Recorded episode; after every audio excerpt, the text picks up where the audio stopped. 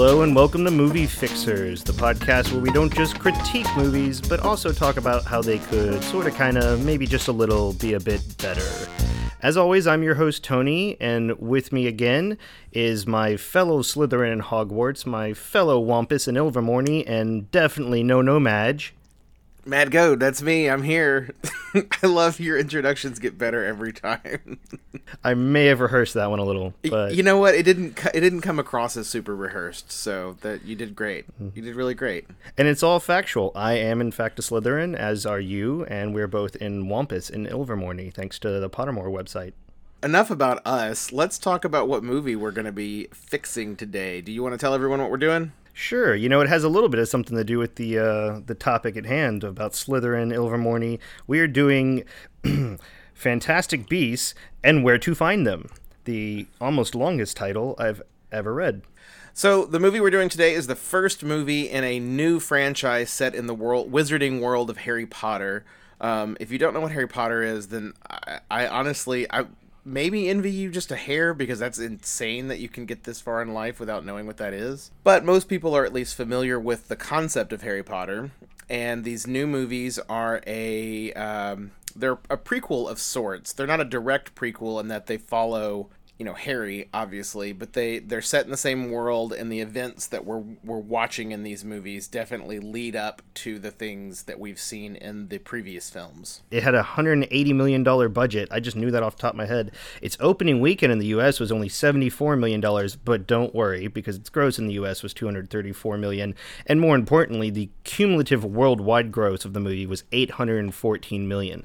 Another reason people shouldn't be worried that the uh, Crimes of Grindelwald the second in this series, is not doing so hot on its opening weekend. It tends to make all its money slowly over time, and not just not just based on what happens in the U.S. Uh, the movie had a Rotten Tomatoes score of seventy four percent. It was generally well received by critics and audiences, even though I mean I, I wouldn't say it was like a critical hit, but it, you know it was generally well received by people, including us, for that matter. Yeah, I mean, I, I enjoyed this movie. As did I. Overall, I think we need to get into our synopsis. We do, do we have Jess back with us this week with a with a synopsis? Yes, Je- Jess Aducci has prepared us another synopsis. I think we kind of almost broke her this time. This is this movie's got a lot going on in it, and she managed to give us the synopsis in under half an hour. I got a few notes, but how about we go ahead and get that started, and then we'll come back to it. All right, take it away, Jess. Hey guys, I'm back with another fantastic summary. We soar into a dark place where there's a team of wizards blasted by the wizard we'll come to know as Grindelwald. Newspapers fly by and we see that Grindelwald is wreaking havoc and there's a dark wizard threat, along with little snippets of other wizarding world news and fun, you know, Quidditch and moving images and all that stuff. The summary there are factions in the wizarding world, and one is very anti No-Maj, led by Grindelwald. Yeah, that's apparently the American term for muggles. The no mag, think no magic. We're not very inventive. Um, so no mages. I, okay, I can't. I can't use that term. Uh, it's muggles. We're just gonna go with muggles. Muggles aren't keen on wizards right now either. And by the end of this little flash by of newspapers, Grindelwald has disappeared, and we're told it's 1927. So, by the way, I had to pause the intro about four times to get all of that. The whole movie's a bit like that, packed with information, like I mentioned, and it, it all passes by a little too quickly. It's just going to be part of the fix, I'm sure. No worries. Just kind of made my job a little difficult. I'm going to try to make things a little easier for you guys and make them stick where I can. So, Newt, uh, Newt Scamander, main headlining character, is on a boat and talking to some something in his suitcase. Welcome to New York. He has to get through customs and barely skates through with a muggle safe switch on his case which I thought that was pretty cool. This is our hero, okay? Newt. Someone is telling a couple of guys about some kind of dark mass that destroyed a building. Graves shows up. Uh, it's Colin Farrell as Graves, by the way. Uh, a ministry official, and uh, the dark thing cuts a trail through the building and the ground as it gets away. Um, so it's still there and it zips out. The dark thing is the main bad guy. Cut to someone is yelling about the awesome tech of the time, but warning uh, that there's something dark at work as well. She calls herself a second Salemer, which, by the way, trying to say and type is incredibly difficult. So if I stumble over that a number of times, I should just call them the SS, which would be kind of funny because it's like a Nazi reference. So anyway, I may just call them the, the SS. um, eventually, we learn it's an anti-witch group, hence the Nazi joke. Um, Credence uh, is introduced here, who is played by Ezra Miller, and um, this group puts a face on the anti-witchers in the Muggle world. Okay, so so far we have our hero, our dark thing, bad guy, and anti-witch n- Muggles. Okay, Newt bumps into a chick and a dude. He realizes a Niffler, which we haven't actually learned the name of yet, but are given the vague impression that it's some kind of like platypus creature that loves money, has gotten away and run into a Muggle bank. This is to introduce us to the pro creature crowd because Newt's all about the creatures and he's about helping the creatures and he runs after the creature.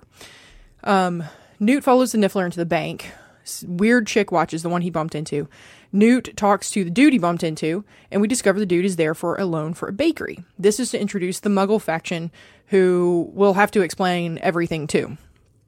Okay, so we have good guy, bad guy, anti witch in the Muggle world, pro creature in the magical world, and now a Muggle person. All right. Newt takes off uh, and leaves some sort of egg behind, which the Baker dude picks up before going into his meeting.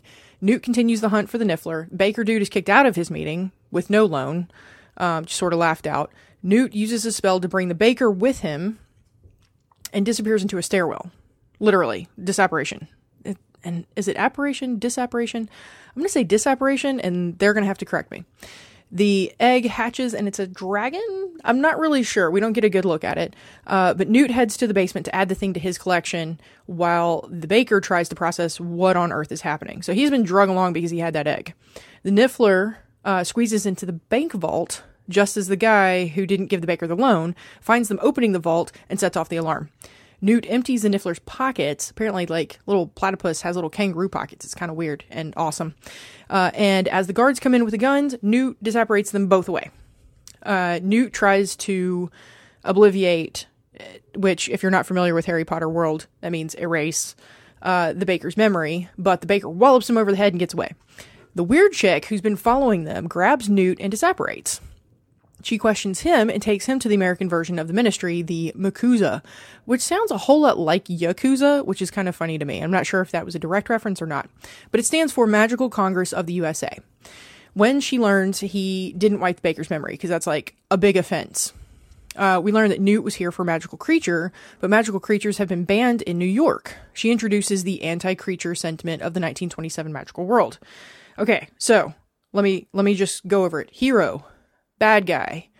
Um, the group that's the anti witchers in the muggle world, pro creature crowd in the magical world, muggle faction, and now we have anti creature people in the magical world. So we have pro creature, anti creature. Uh, we get lots of glimpses of the American ministry and learn that the weird chick's name is Goldstein. Tina Goldstein, but I just I just like Goldstein. Uh, the heads of the Congress, including Graves, Colin Farrell, meet about the beast from the beginning that's tearing up New York. The president wants it taken care of because she doesn't want a war. These people introduce the magic people who fear discovery faction. So they're not anti-muggle, but they're like they don't mix well. They they want to stay hidden. Um okay. It's it's hard keeping track of the threads. That's why I'm trying to help. All right, Goldstein comes in and gets turned down flat by the president, uh, trying to turn Newt in. Apparently, she's an ex Auror who's kind of like a really awesome detective in the magical world. Like really, really awesome, like bounty hunter slash detective slash most awesome cop you've ever seen. Uh, and she's trying to get her job back. Um, she apparently lost her job. Newt and Goldstein talk about his work with magical creatures. Um, it's reinforced that people in this time don't like magical creatures and often kill them. So Newt is on a journey of uh, logging these creatures, finding more out about them, and eventually writing the book we'll come to know in the Harry Potter universe as Fantastic Beasts and Where to Find Them. He's very pro creature. Um, Goldstein gets in trouble for tracking Second Salemers. So some guy comes in and is like, hey, you shouldn't be doing that and that's why she was there in the first place. That's where she and Newt bumped into each other.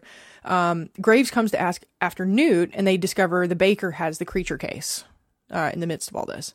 At the baker's place, some of the creatures burst out of the case and get away. The SS, I'm just going to start calling them SS. The SS are chilling in some kind of dark, creepy building, but they do end up giving food to kids after they tell them how bad witches are. Newt and Goldstein follow one of the creatures to a major hubbub at the baker's place. The baker, by the way, is Jacob. Um, I neglected his name so long because we don't learn his first name for forever. His last name's Kowalski. And there's just kind of a, a running theme of not really getting a great handle on people's names in this. Like, I just couldn't keep up with people's names. And that's really, like, weird because I had the subtitles on too. Um, so Newt finds Jacob and cleans up the mess that his creatures made, which they like decimated part of the building, as Goldstein finds him.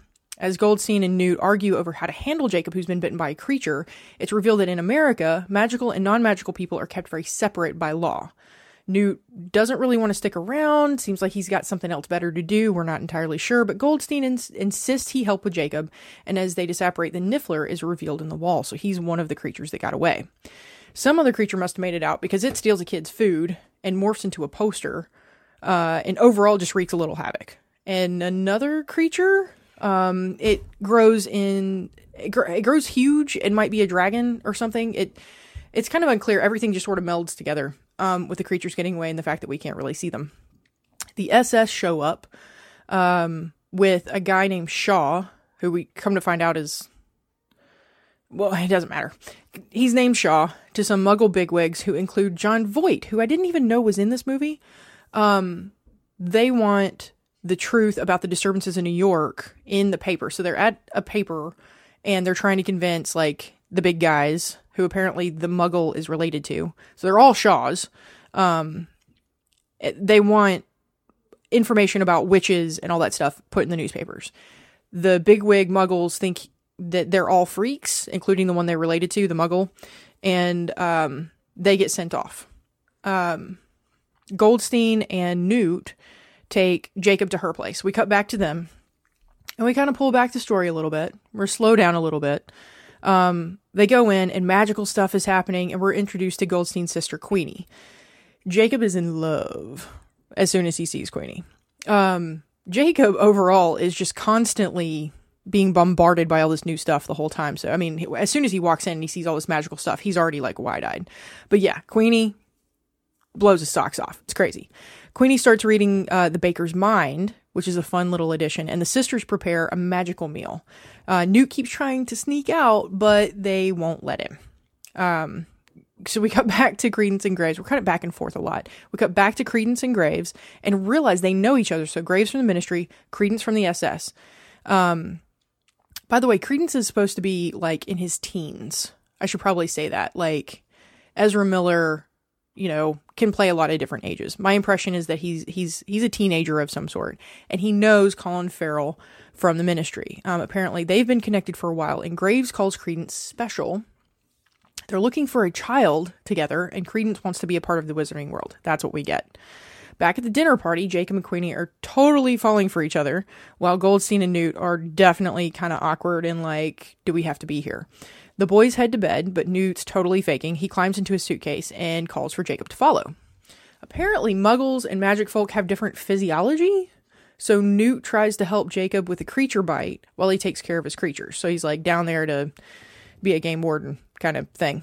Um, we're introduced to Frank, a bird creature that apparently calls Arizona home. So now we know why Newt is really in America um, to take Frank home. And there are lots of others I couldn't remember the names of. They're they're pretty cool. There's a wide variety of them. Um, so yeah, um, Newt seems all too happy to tell Jacob about it all. It's kind of like when you see a totally antisocial person like light up about something. Um, he obviously loves creatures.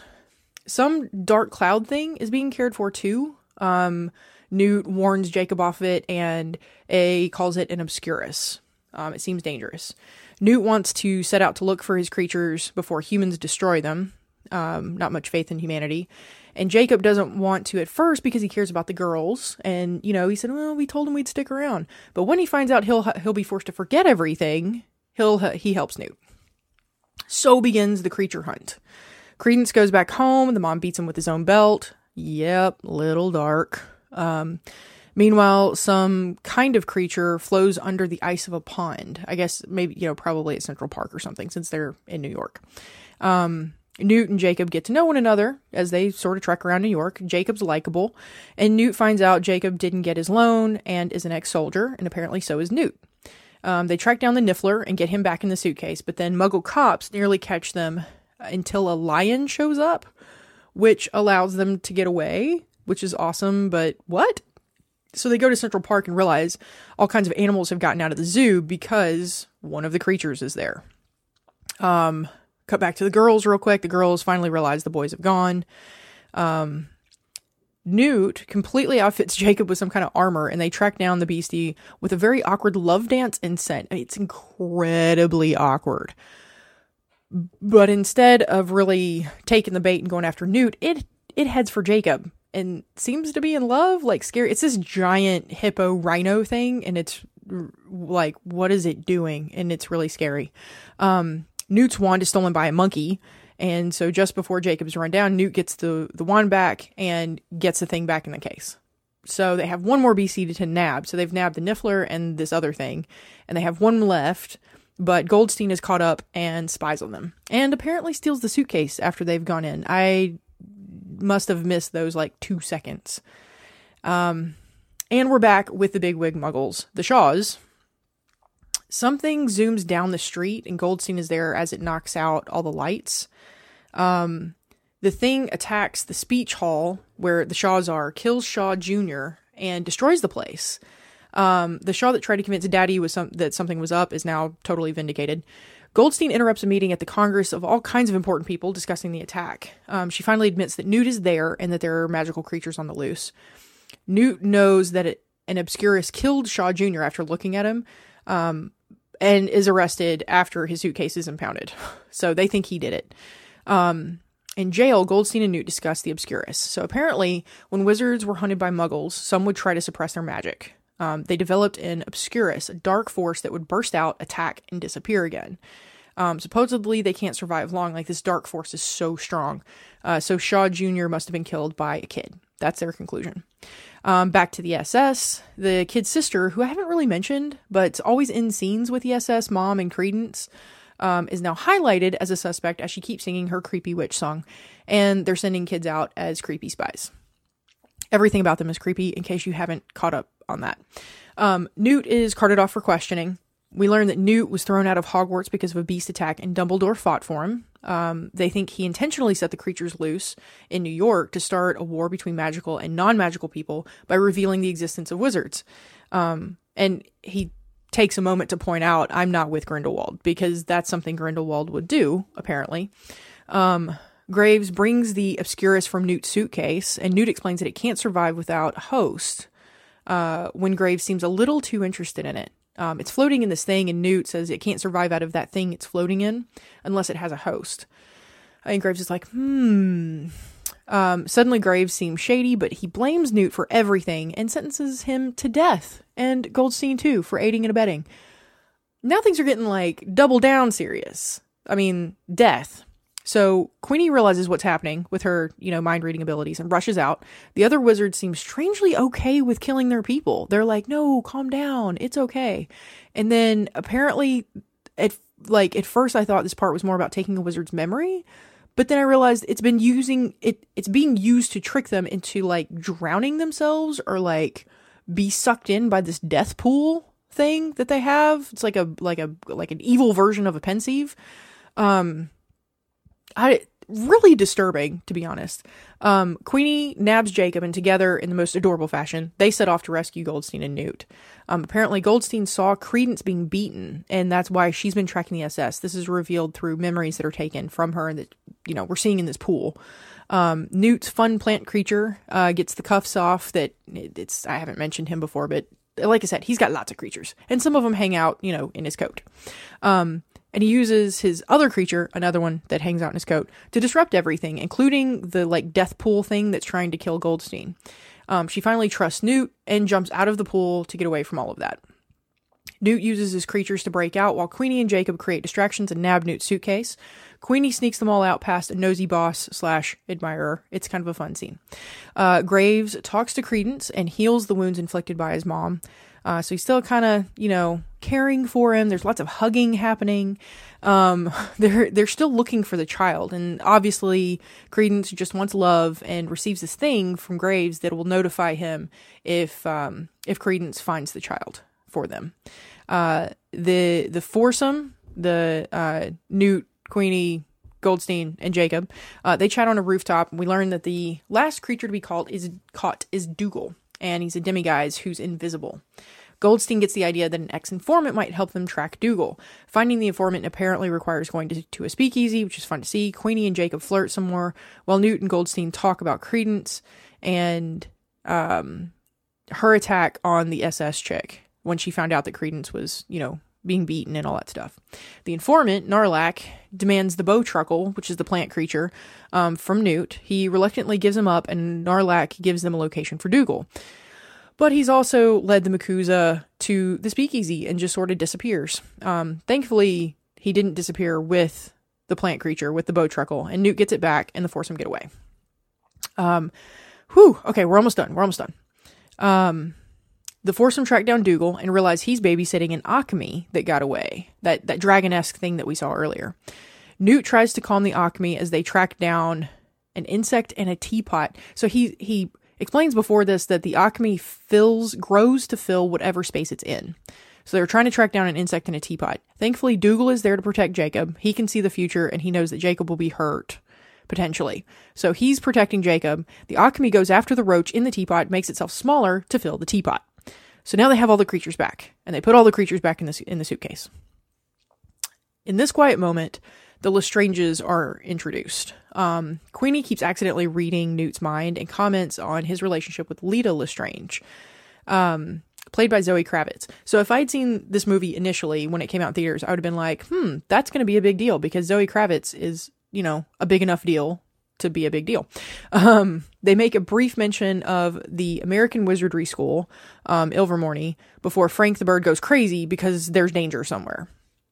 Graves is arriving to find dead mom and Credence. Um, Graves starts beating Credence when he won't say where his sister went. On a dime, not loving anymore, not hugging, slapping the face. Um, they try to find the sister, and Graves reveals that Credence is a squib. Um, squibs are are they come from magical stock, but they don't have any magic themselves. Um, Credence thought Graves was going to take him in and teach him stuff and develop his magical abilities, but Graves totally leaves him. Um, Graves finds the sister when something starts tearing the building apart. Um, Credence is the Obscurus. Graves immediately regrets all of his decisions and starts sucking up again. Um, Credence allows the Obscurus to take over and it ravages the city. I mean, like, ravages. The foursome see it from the rooftop, and Newt decides to go after the Obscurus. Goldstein follows. Um, Jacob and Queenie share a moment and sort of hang back. Um, Graves watches the Obscurus and tries sucking up to Credence again. Newt and Goldstein realize who the Obscurus is and try to save him. Goldstein gets into a wizard's duel with Graves, but he disapparates away, and the president shows up and says to contain the Obscurus, aka kill it. Newt tries to help. The Obscurus keeps wrecking the city and just about kills a crowd of cops, and then the Obscurus is gone. Newt looks for it while wizards set wards in the area. Um, Goldstein barely sneaks in under the wards. In the subway, Newt tries to talk to the Obscurus, so he finds it. Credence reforms, because um, of course the Obscurus is like this dark cloud thing. So so turns into Credence again, and Newt tries to help him and talk to him, but Graves comes after them. Um, Shaw Senior arrives at the scene just as the president is trying to deal with the situation. So all hell is breaking loose right now. The whole world sees the wizards. Uh, Graves is electrocuting and beating the snot out of Newt, um, and and Credence is you know still being Credence until he lets the Obscurus take over and goes after Graves. Um, with disapparation, both Go- uh, Graves and Newt they they barely escape. Um, Goldstein holds off the Obscurus with compassion, like Newt. So she shows up and she's trying to talk to Credence because she obviously knew Credence, she cared for him. But the wizards bust in, upset Credence, and fire into the Obscurus, seemingly obliterating it. Graves gets into an argument with the president about concealing their community. He resents having to hide. He defends himself against an onslaught of wizard fire, but one of Newt's creatures traps him, and they grab his wand. Newt casts a spell that reveals who Graves really is Grindelwald! Jacob and Queenie show up. The president apologizes for all of her everything. Newt notices some possible bit of Obscurus getting away, sort of floating into the air, and the wizarding community seems to be exposed until Frank the bird breaks free of the suitcase and disappears into a storm. The rain causes people to forget, and the wizards go around repairing the city. Uh, apparently, Frank has Obliviate Venom that's really strong. Um, I don't remember that being mentioned before, but Newt mentions it now. And of course, the ministry officials want Jacob obliviated too. They all say goodbye to each other. Jacob walks into the obliviate rain. Queenie kisses him, and he's back to normal. So he doesn't remember anything. Until later, when Newt knocks into him and switches cases. The case that's left for him has Occamy or silver eggshells. So Occamy eggshells are made of silver. So he can start his bakery. Newt heads home as well. He and Goldstein talk about Leta a little bit and have sort of an awkward romantic moment where Newt promises to come and see her again. And then last we see Jacob has a bakery. He's making goods based on the creatures he met, even though he can't remember them. And Queenie comes to the shop, and Jacob may or may not remember his adventures. I'm Jessa Ducci, once again, signing off. Whew, man, she really got through that, didn't she? Yeah, there, man, you you aren't wrong. There's just so much going on in this movie.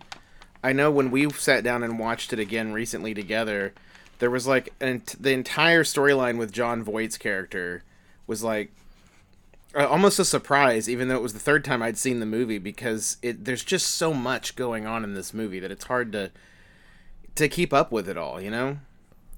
I think I said the same thing she did, which was I totally forgot Jon Voight was even in this movie. Audience, if you're saying that now, you're not alone. yes, Jon Voight was in the movie. He was a No-Maj, and he was apparently really important and probably will be later. I, I do love one thing she did was she described the group as Newt the Baker and the Weird Chick. I thought that's a great band name.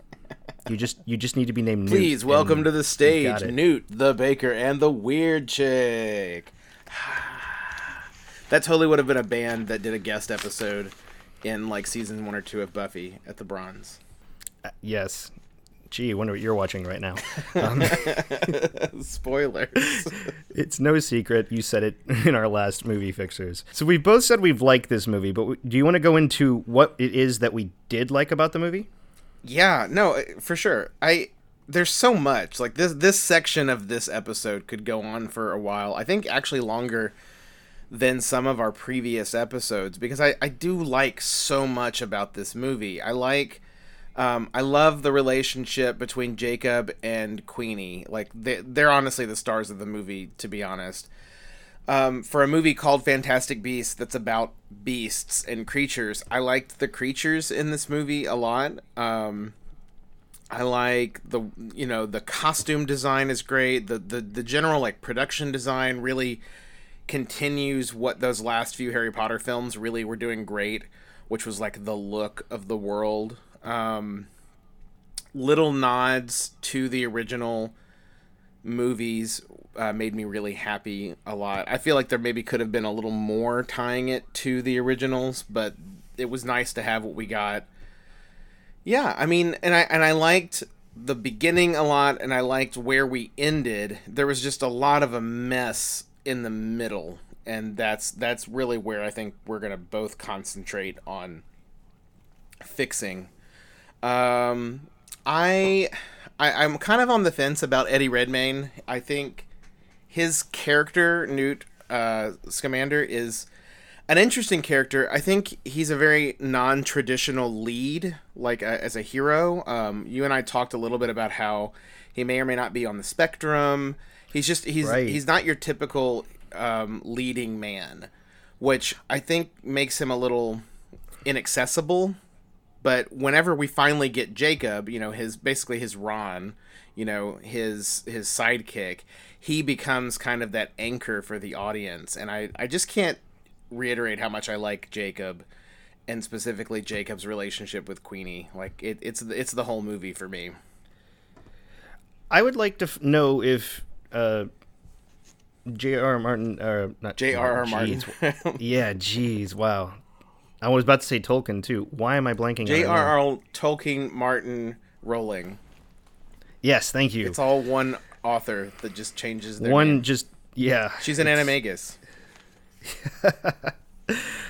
No, but seriously, I would like to know if Rowling uh, deliberately intended because she wrote and was way more involved in these movie scripts than she was in the originals. She wrote And the if- screenplays.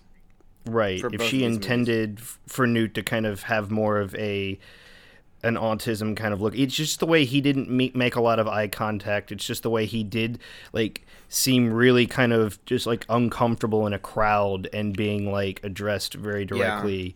And and it was the way that he looked at Jacob at the end and said, you know, because Jacob's like, "Why did you keep me around, Newt?" And he goes, "Well, because you're my friend." Like he made that decision. He made that individual connection and i'm, I'm not going to pretend to know everything about uh, people with autism and Yeah. you know the spectrum but those are things that i know are like like you make very specific and very direct connections and then you you really hold on to them is is definitely part of it and that would be so cool to have a hero Yeah. who you know is represented representing that uh, it, and it would be great if if we knew that not like it was intentional like we have to make a big thing of it in the story but it was intentional just the way like Rowling later came out and said that you know hey Dumbledore is in fact gay it's like it's not like it's a huge win but it's just like oh cool Yeah. You know? And the impression that I get, and th- I, this is all speculation and theory, but the impression that I get is that he he is written that way and portrayed that way on purpose, but either because of the time period, because this is set in 1927, I think, if I remember correctly. Mm-hmm. It's So after World War One during Prohibition Right. So it's either eh, possibly a little bit because of the time period. I don't know, like when autism was first really recognized and given a name. That would be a thing I don't know. Um, and it also could just be that she doesn't want to like shine a light on it necessarily and make it a big deal, and Make just, it about just have that, it be a character trait that exists without having to constantly be like, "Oh, you did this with your autism." Like, you know what I mean? Like we Yeah. that, that's such a lazy way to write a character, anyways. Right. No, I agree. I I would I would like I'm saying I would like to know outside of the story, Sure. like just have the writer say something, but it I don't think it needs to necessarily be said in story. Totally agree. I think just yeah. Um, other things I liked, unless you weren't done. No, I mean I, I, I touched on it. Mine mine were very broad strokes. There there were just lots of general things I liked about the movie. Um, I, I, I do want to I, hear more. I agree with all of that too. The the monsters are fantastic beasts, as, as you will, were were spectacular. But the other thing that was even more spectacular, probably the most spectacular thing for me, just overall, Matt, and you probably know what I'm about to say. I, I do. It's it's it's it's Colin Farrell's outfit. yeah. Colin Farrell. I mean, Colin Farrell is an attractive, dark-haired Irishman. No bias here. Uh, very beautiful man. But his his his costuming, his outfit. Oh, I just I just want to wear all of that and walk around in 1920s New York wearing all. Of I can't wait for you to pull that cosplay together. That's gonna Oh. be an exciting Dragon Con for me. cosplay. That'll just be me, me going out to dinner. True, that's true.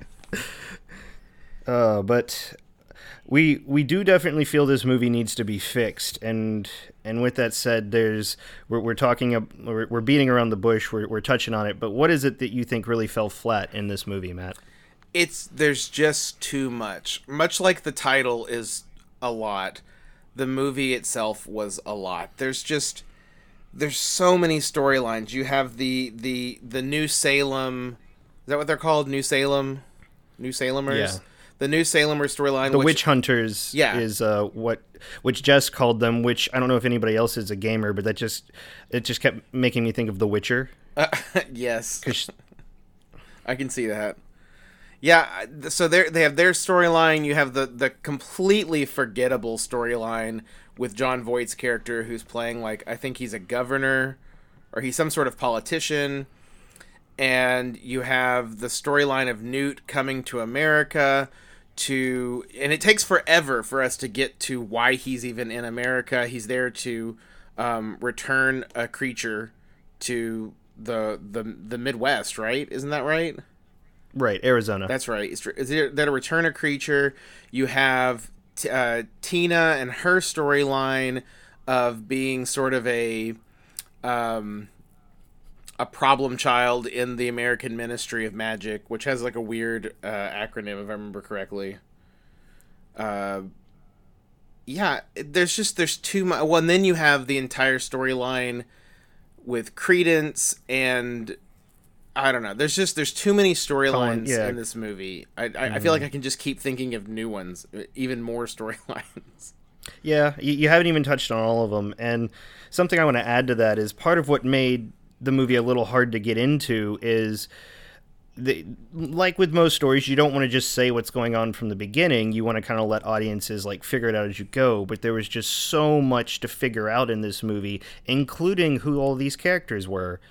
And I think the title is a bit misleading. Uh, it's safe to say you don't need to have necessarily seen the Harry Potter movies or read the books to appreciate this movie at all, but there's definitely a lot of nods, and the biggest nod is in the title, which is Fantastic Beasts and Where to Find Them, is a canonical book in the Harry Potter world. Like it's a book that Harry Potter, you know, had to bring to school and like read from. It was written by our main character in this movie. Yeah. And it just it led me to believe just because I knew that that this was going to be about the you know how this book was authored, and it's it's so not about that at all.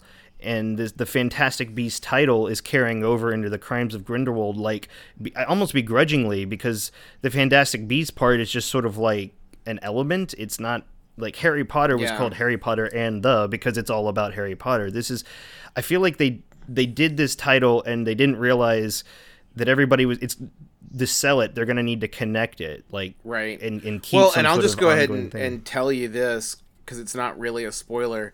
Uh, in the second movie, he's already written the book. The book's already, and it, it's such a throwaway. Like he even has a line, "Oh, did you get a chance to read my book?" So like that's how unrelated these movies are to even this damn book because Mm-hmm. he's writing it in this first movie, and then it's already done and completely unimportant to the plot by the second movie. and yeah and that's just with all the mystery and unknown going in like even if you know about the harry potter world going into this as a viewer it it it was just there were too many plots too many stories too many unanswered things going on for too long that you just couldn't keep track and so i just felt like what like kind of lost for the beginning of it even though there's fun stuff happening and you're starting to get to know the characters. Mm-hmm. It, it's it, i think it's why we can go back and watch it again and again and remember plot points like the you know the politician story that included jon voight and go oh yeah i forgot about that bit because really all that was was a setup for what will obviously be important in the future. And Yeah, there was. And- I feel like there was a lot in this first movie that was absolutely meant as misdirect for the audience, which I, I mean, I guess is amusing and in the this movie where first time so you see it, but uh, confused. for a rewatch, the those misdirects are like, well, this is th- none of this means anything because it's not going anywhere. Right. I think it was a little too soon for misdirects uh, in this movie, especially because it's setting up a larger story and a larger tale. Yeah, well, and too many misdirects. Like it's one thing. Mm-hmm. Like uh, I always think about the very first Harry Potter film, where you think you know Harry spends all that movie just convinced that Snape is is is at the root of everything, and it's all been a misdirect, and it's Quirrell at the end. Spoilers for those who haven't seen the first Harry Potter movie that came out almost twenty years ago. But in this one, it's just like there's too there's too many like there's too many gotcha moments because there's the misdirect of credence and like him you know the whole movie we think he's a No-Maj um or a squib right? I think i think he calls him a squib at some point and that his little sister is in fact the obscurus. And you know you find out that oh surprise he's the obscurus. And then uh, yeah there's just there's a lot going on. Oh, and then ob- the the big obvious, you know, misdirects the whole time as to that you know the the identity of Grindelwald and how he's been in our midst the entire film. Right.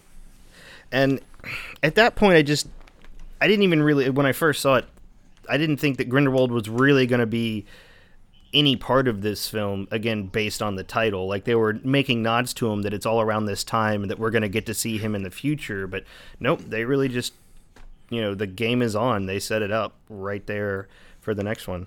Which I mean, if you think about the trajectory of this, the because it's going to be five films in total. Two of them have come out now, if you think about the trajectory of these films and, and what we're what we're heading into, then it makes sense that we get this big reveal. It's just I think the way it was handled was was what was questionable to me because you know we get a little tiny bit of the whole like Harry Potter signature moving newspapers thing where we see that Grindelwald has escaped, you know, nobody knows where he is. He murdered some people.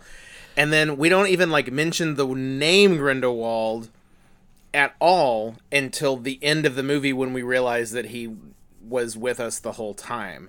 I think Right. and you know, you and I have talked about this in previous podcasts that you know, when you're pulling one over on your audience, you've got to be so careful because if you keep if you hold all the cards close to your chest, then your reveal means nothing to them. They're like, "Oh, okay, so you spent all this movie, you know, establishing this cool character with Colin Farrell only to say like psych he's actually Grindelwald. It just doesn't feel satisfying as an audience member because we weren't you know there was there were no clues there was nothing i mean the only clue i think we we talked about was him having the deathly hallows symbol which is only a clue if you're like a fan of the franchise like And he's not the only one who could have that symbol either. It's true but my, my point is like that it that's a stretch even right like that's Right. that would be like the only clue otherwise we just I think we're think getting we needed to be looking for who the secret Grindelwald was. Like uh, you talk about those newspapers in the beginning, it was it was a lot of newspaper clippings and a lot to take in, a lot of information to ingest quickly. Sure. And then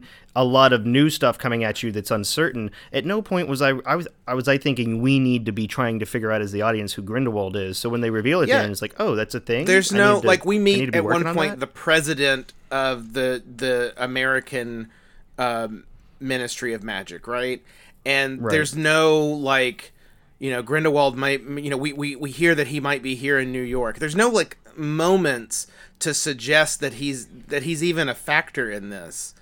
And I, I don't know that that's biggest my probably my biggest gripe is with him being the big villain of this five part series of movies they you know because even in I, I hate to keep going back to it but even in the first harry potter film in the philosopher slash sorcerer's stone you know voldemort makes an appearance at the very end you know as being a part of quirrell's head or, and but the whole movie we still hear talk of of voldemort Voldemort of Yeah, like he's- what he did and his relationship mm-hmm. to Harry and how you know we don't say his name. Like we we built up this this person that we didn't think was among us, only to find out that the end that he was you know basically in Hogwarts the whole time as a part of Quirrell.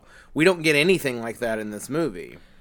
Right. I mean, the most we get is we see the back of Grind, what we assume to be Grindelwald, like roasting a bunch of uh, wizards in the very, very beginning Like of the movie. literally the first then- fifteen seconds of the movie. And then newspaper clipping saying he's bad. Heaven forbid you were still in line to get your popcorn. Yeah, and then the movie starts, like Yeah. the actual plot, and he just he doesn't become relevant until you realize. I guess at the end, it's been him manipulating. Uh, what's his name? The kid. Credence. Credence, thank you. Credence Clearwater over here and trying to like I guess and like we never really know what his objective was. I assumed he was trying to uh, uh, indoctrinate him because he was a very powerful like entity and was going to use him towards his No, again, he doesn't think that he doesn't think that he's the Obscurus. He thinks But when he finds the Obscurus, whatever it was, like that was his end goal for even wanting to capture the Obscurus in the first place. Oh, Like, because it's a great. It, it, it's it's one of the most powerful things in all of existence. That's Right, that's right. why Grindelwald wants it. He wants access to But- it. and again, unless you, this is the only time when you really need any sort of prior knowledge of this universe because y- you don't really know who Grindelwald is or how bad he is. Unlike Voldemort, who you get like his whole like backstory when Hagrid breaks it down for Harry, and it's so unless you already know about Grindelwald, which let's get real, most people do, it, it it's I don't know, it's it's just not on my on my radar when watching this movie Yeah. at all. Well, I think this is a good opportunity to point out that this this is probably this is definitely my biggest fix in this movie is especially since we're setting up a full franchise with Grindelwald as the big bad, then he needs to be a bigger part of this throughout the movie. I think I told you I like the idea because you know we don't see Grindelwald in his true form until the very end of the movie when we find out that Grindelwald is actually played by uh, Johnny Depp, but this whole time has been in disguise as Graves, who is Colin Farrell's character. I think it would have been very interesting to to see both of them throughout the movie, but not realize they're the same person. Ooh, So- yes, so I love be that. seeing Johnny Depp's Grindelwald possibly talking to Credence, and and maybe not even necessarily knowing right away that it's Grindelwald. I don't know, Right. But but also seeing Colin Farrell's Graves like character. that be the bit that we put together as the audience, but then the even bigger reveal that they're that they're being the same. Oh, that would have been so good. So yeah, we've seen in the whole movie we see Colin Farrell Graves in the ministry and being kind of shady and questionable. But then when we realize that oh wow, Grindelwald's been in disguise as Graves this whole time, it just is so He's much more manipulating all of satisfying as a viewer because it doesn't feel like and then you know there it is. There's your your there's a li- what what's the line from Bob's Burgers? A lie is not a twist. I, yeah, when Linda does the the dinner theater. Yeah, a lie is not a twist. The whole movie we we've been investing in this Colin Farrell character, only to find out that I don't know he's not who we thought he was, without any real clues. You know? Right. I I like that. I I want to touch on something else uh, just that I I think fell flat and I want your opinion on, but I want to come back to what you're saying here. W- one of the other things about this movie that really just shocked me and maybe it shouldn't have too much was just kind of how dark it got really fast. I mean, you know, the the Harry Potter audience even as kids have had time to grow up. It's been a decade Yeah. but I, I, I just I felt like on the one hand you've got this cute, funny, like sla- almost slapsticky bit with the the Fantastic Beasts and Newt trying to capture them, and then you've got a lot of really dark things Yeah. happening. Especially I mean, with not just the, people the the anti witch or the New Salem group. The anti-witch, yeah, the New Salem group with, you know, uh, Credence getting, you know, disciplined with his own belt, and even though they don't show it, I mean, they make a big deal out of it because that's some messed up stuff. But at one point, Tina and Newt are like sentenced to death yeah. by the ministry, which is, I mean, never mind. Okay, yeah, I know we're Americans, we have the death penalty, and this could be like that bit, but still, like, just the drawn out way that was going to carry out was just, ugh, okay, this Well, is and it's so right weird now. because they talk about it being sort of a humane death, but in practice, it doesn't look but a very death for what? at all. What did they? But we're talking about like they're getting killed. Newt because he imported a bunch of fantastic beasts that shouldn't be there from his suitcase, and Tina because she kept it from the ministry. Well, but keep in mind the order herself. to execute them came from Graves. Came, Right, came right. from Grindelwald. But there was like no question or throwback. Like it was just he could say that, and then a bunch of nice nurse looking ladies were gonna just pull it, do it, and I was just like, this this system's messed up. Yeah, no, I mean totally agreed. But to get back to your original point, you're right. Again, this movie hit dark real fast, and I know I keep making comparisons to the Sorcerer's Stone, but the Harry Potter franchise, it really kind of ramped up into the darker movies. I mean, by the time we got to Prisoner of Azkaban, which is the third film in an eight film series, then things were starting to get a little darker. We were starting to have people die. And then, you know, Lord, by the time we got to the last couple films, it got real dark. But we, we had time to kind of work into it. I think Right. what we're kind of missing in movies. this. How how bad is this gonna get in five movies? Well, exactly, and I think that's the, the the point is we. I would have liked some more of that whimsy, that magic, that that that that pulls you into this world before we get right down to the nitty gritty. And it would also, if you if you're using those darker moments more sparingly, they're more meaningful. You know, mm-hmm. when so much of the movie is like making you uncomfortable and it's like foreboding and it, it, it kind of all starts to run together. Whereas if, you know, everything was kind of more whimsy, whimsy, whimsy, and then you have this moment of like, oh shit, like, oh shit, they're gonna die. Because by the time we got to their death scene, it didn't even feel that traumatic because we'd already witnessed a few pretty traumatic scenes before this. Well, and then we also go back to a few more playful scenes later because they still haven't captured all the beasts. They still have more to do there, and and they kind of go back to that playfulness. So it, it's it, it's kind of roller coasting coasting on you, and you don't know where to feel or what to feel. That's a good point. We do have a, a whole other like goofy, silly, cute monster chase scene after that, and yeah, there's no there's no balance and tone in the movie, and that that that could be so easily fixed with just maybe the rearranging of certain scenes. There's so much of this movie Agreed. that I think you both we both agree doesn't even need to be like deleted. It could just stand to be rearranged a little bit to to get a better flow and a better rhythm to the movie. Mhm. So with that said, do we want to jump into this and really start rearranging this? You've already hit on like a really great fix for the Grindelwald story. Um, I like the idea of rearranging mm-hmm. a lot of what happened, and I also feel like that I, a lot of the time two stories were just happening in tandem, parallel, mm-hmm. next to each other, and the only connector was is that our main character Newt got involved. Mm-hmm. But I feel like they could have maybe intertwined a little bit better, or they could have. I think what they tried to do was blame Newt for the death of the uh, the political candidate, the Jon Voight's son.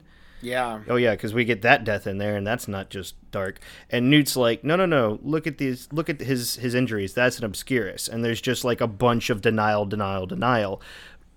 It it must be Newt and his creatures. I think I think that was a good way to try and tie those two things together. If we'd have rearranged him like gathering all the creatures up, all of them up first, and then maybe Tina, like, you know, they have that moment in the suitcase, but maybe she starts to get, she starts to waver in her loyalties and decides to turn them in. Yeah. Instead of just letting him go because she feels this loyalty to the ministry, then, and then that backfiring on her like it did and her realizing her mistake would have made just a little would have had a little bit more impact. But then it would have also driven home the whole like no, the ministry's in denial. They're claiming Newt's got another mo- like fantastic beast out there. And in reality, it's Obscurus. And Newt, with his back history about Obscurus and his investment in that, along with wanting to, like, you know, prove his own innocence, then has, like, a more direct reason to get involved in going after this this Obscurus out there, and then that's how he's going to intersect and collide. I mean, it all sort of still plays out the same. Sure. It's just I, I it think, drives the point home. No, I really, really think you hit the nail on the head here. I think we almost need to spend the first half of the movie resolving his his his escaped creatures, and that's our time to really kind of play with the whimsy, build some character relationships between like Jacob and Newt and Tina and you know uh, Queenie, like have that be that, and then like you said, when once he's finally gotten all of his creatures back, he ends up stumbling into this whole like debacle with the senator or whatever his name is again, and get you know gets blamed for it because you know he has another creature on the loose. I mean, you really just kind of tied it together. And again, we're not even really deleting anything from the movie. I mean, Lord knows it's a long movie and it could stand to be trimmed just a hair. But mm-hmm. if we just rearranged it to, then I think we've got a solid, solid picture on our hand. And I like what you're saying about resolve our beast's dilemma, and then that's what propels him into the the second half of the film, into the story. Because you're you're right as well that his reasoning for get I mean I don't know I guess it's it's done okay why he goes after the Obscurus because he really does love creatures more than people and to him an obscurus is just another completely misunderstood creature because uh, they mm-hmm. even say that he was in africa i think where he where he encountered his first obscurus so like mm-hmm. his reasoning is to protect that which needs protection but i like what you're saying of him kind of getting thrown into it as a suspect being a, a little more relatable like reasoning you know well, because we just don't know enough about Newt, and apparently there's history there, but we don't have it. And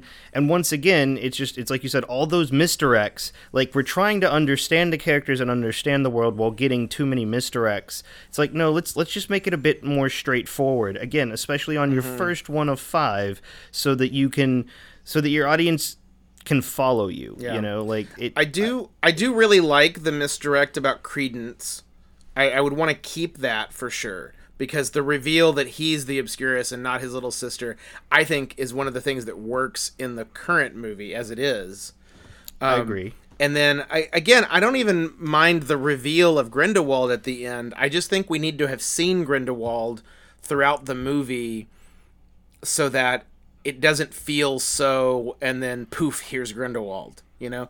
Have Grindelwald at large in New York wondering what he's up to, why he's there, what he's doing, and not necessarily knowing that he's Graves as well and then knowing that oh this has been the same character the whole time just feels so much more satisfying as an audience member Right. I would even, and maybe this is too much, but I would even like toy with the idea of involving him kind of in the background in Newt's adventure to recapture all the, the creatures, if only because the connection there for Grindelwald would be these some of these are beasts of great power.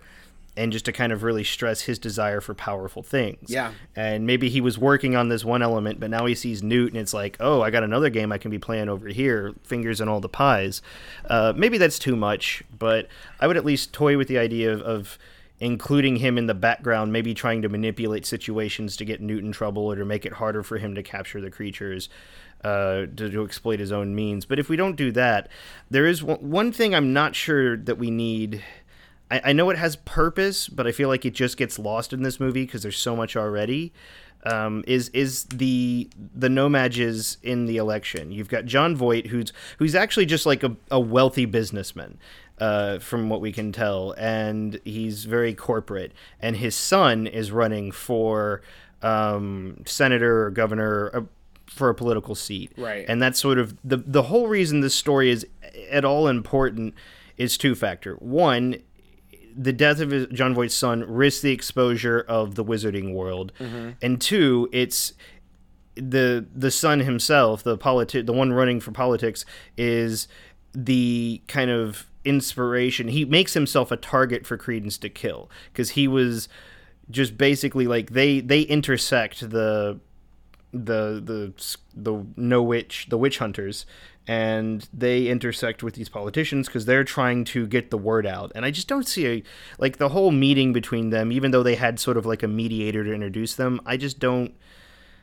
i don't buy it. I don't buy it because they didn't give them in the end they didn't give them the time of day. So the fact that they even got there but this this little punk of a guy is shaw is just like he has to go the extra mile like the extra mile to be just a complete douche to credence like at the end. And i'm just like why like why if you didn't care about these people why would you go out of your way to be this mean unless the movie really wanted us to know you're a bad you're just a bad bloke and the only point that serves as the movie is for credence to kill him later as an uh, obscurus so i'm just i'm just like do we need that can credence not just be a threat does he I mean, I know he needs to kill somebody, but does it have to be a specific target? Could it not have just been in a fit of lost control?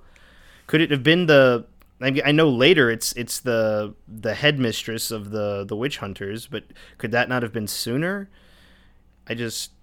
I, I, I don't know. I, I feel like we could have done without them. The only other thing that serves is it it, it, it sets up that No-Majs, especially No-Majs of you know political influence and power, are going to be trying to investigate the wizarding world, and that can be a threat later. Mm-hmm. But we could have done that later too. I just I, fe- I know we don't like to cut things, but for the sake of this movie and the pacing and everything else that's happening, we've got Jacob and and Newt and just our, our core four and their character development and. I just I, I would like to take this out and, and just write around it personally. i'm i'm with you i know we try and avoid doing that in these fixes just like deleting things altogether but sometimes i think it's necessary and i think in this case it it, it it's not adding remotely enough to the film to justify it living on in an already overpacked movie Mm-hmm. Well, I think that's our fix. Um, it's not a terribly exciting fix, but again, the movie's otherwise a, a pretty good movie. Like, it's a good start to a new franchise. It's a good, um, you know, hat tip to to an existing franchise. It just needs a little. It needs a little reorganization. Yeah, I mean J. Martin Rowling Tolkien got it, got all the elements in there. I think it just, I think it was like an over eager movie trying to do Yeah. too much at once. Exactly. I completely agree. Well, that's our fix for Fantastic Beasts and where to find them. Uh, do we want to? I'm just going to go ahead and unless you've got anything else to say about Fantastic Beast, I'm going to go ahead and plug my recommendation for the week, if that's all right with you.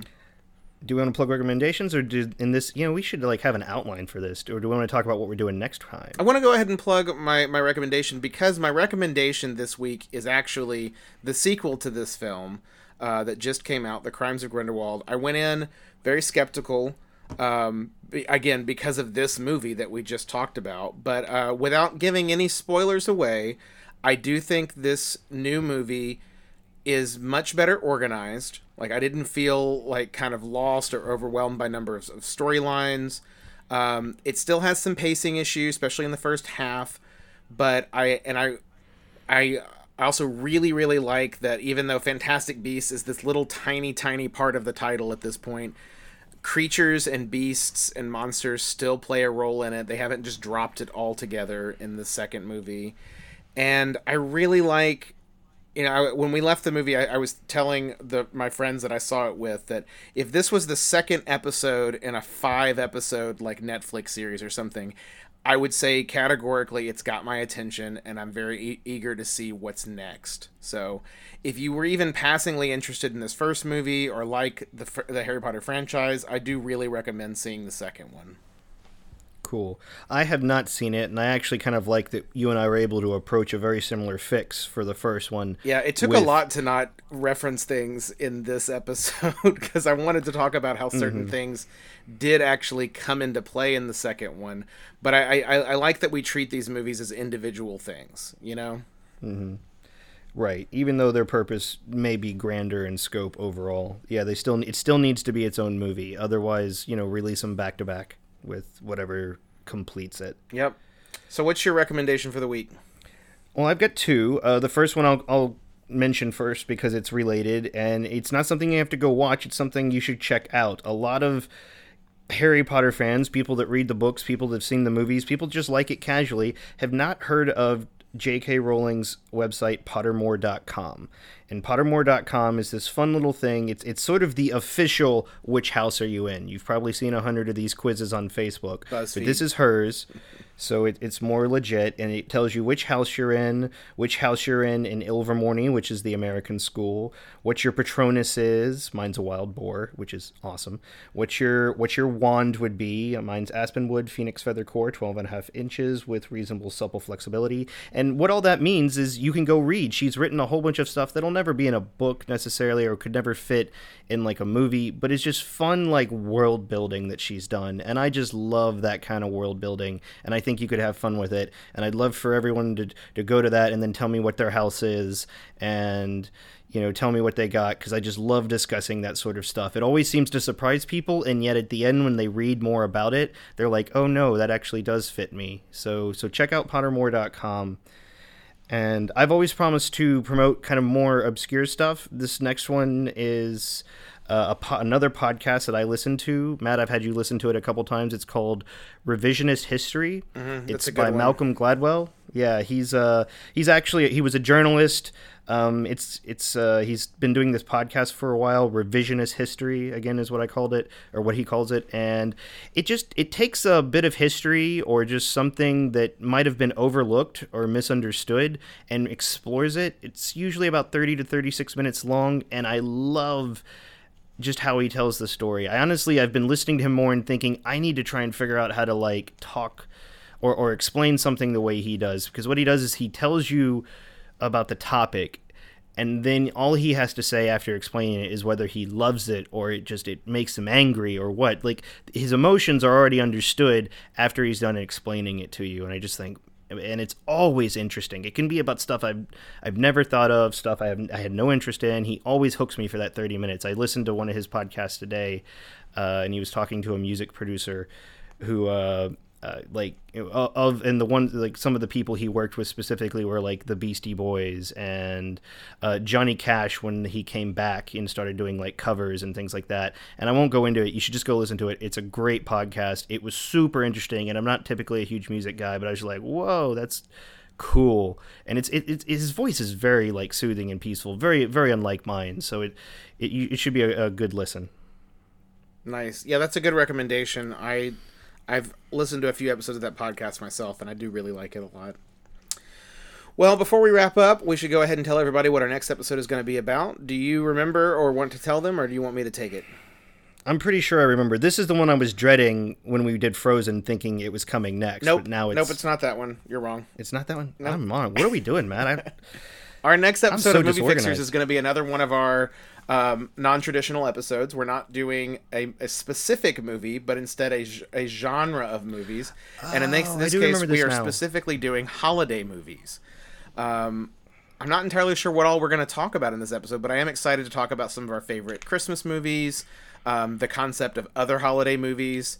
Uh, obviously, there's Halloween movies. There are uh, there's a conversation to be had about possibly Thanksgiving movies. It'll be interesting to talk about the the concept of holiday movies.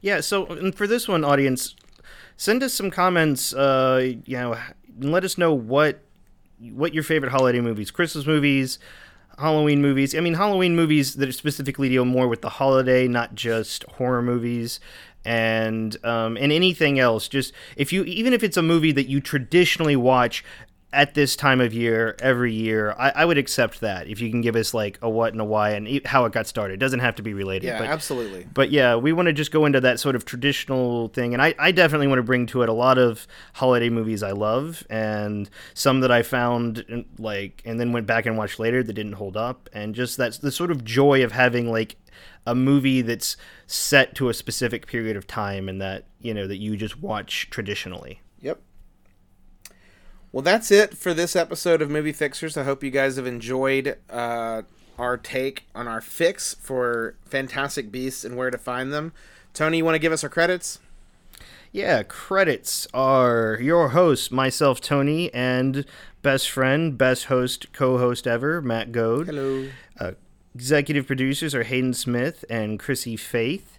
We have summaries provided by Jessa Aducci, artwork and other cool graphics provided by Nick Aducci. Love the Aduccis, they're the best. And uh, just thank you to all of you, our audience, who keep us watching this. We're trying a lot harder to, to make this make this more more enjoyable for you and we're just going to keep getting better so let us know what you think. In fact real quick matt where can they let us know what they think? They can find us on facebook at facebook.com slash only on tsd you can find us online at 30 something dot digital. That's 30 something spelled out dot digital. There is no dot com uh, we're also on Instagram at Only on TSD, and you can also email us at contact at Only on TSD. We will get messages at all those places, sometimes in a timely manner, and sometimes less so. We do our best. With that, Matt, I think uh, I think we've got a good fix here, and I think we kept it well, at least our part under an hour. We'll see how it goes when you edit it. We'll see how this goes. all right, everybody, thanks for tuning in. We'll see you in a couple weeks with Movie Fixers Holiday Movies. Bye.